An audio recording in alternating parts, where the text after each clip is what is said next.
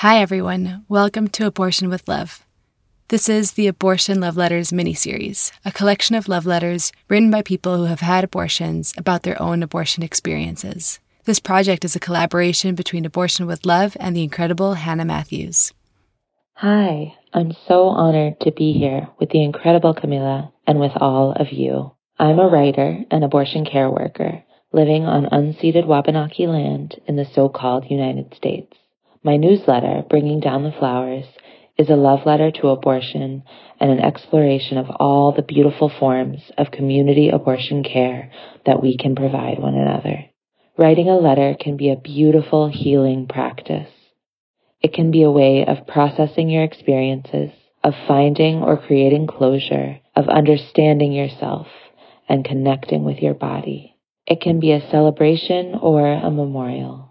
And reading a letter from someone who has been through a similar experience can lift you and hold you, illuminating the collectivity and the universality of your perfect, messy human life.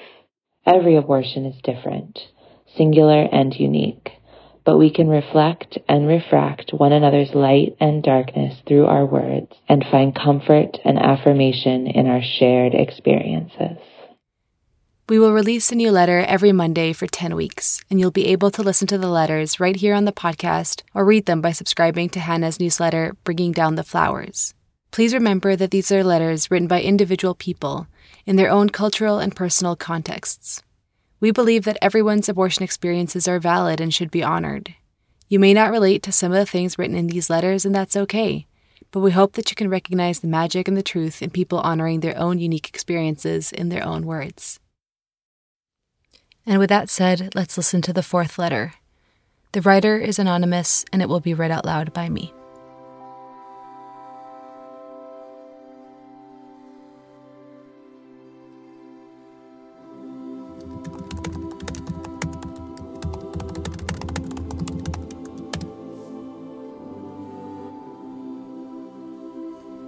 To the man I used to love, for lack of a better term. The English language doesn't have enough words for love. Love means all the things and it means nothing at all. I don't have the language to describe the space in my heart that you created. It's been two years. That space is still there, and I don't think that space will ever stop being yours. My capacity to love is not limited. New people help me find, they help me create new crevices in my heart.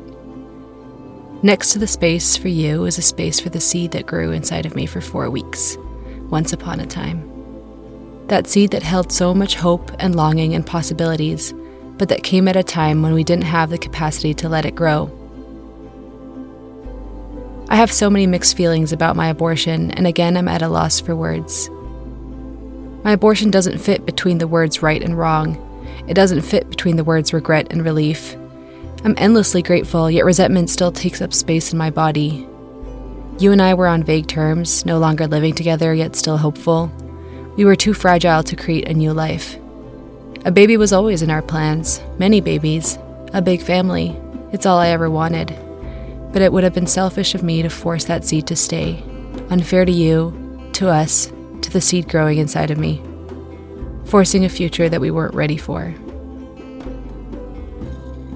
I don't know how you feel about my abortion. We never talked about it. You weren't there during the abortion, and I resent you for that.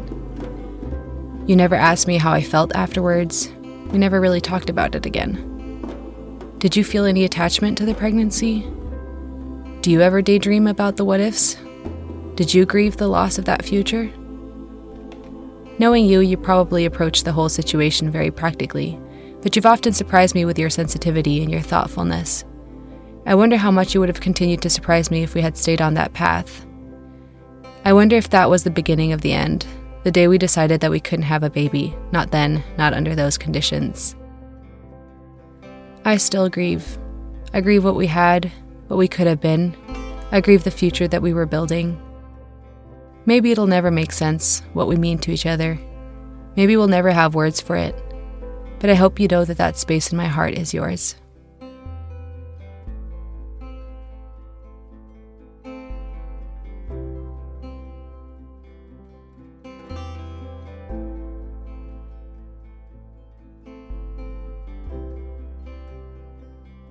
All right. Thank you to Anton and Ida for your incredible contributions to this project. It means so much that there's a piece of each of you in each episode.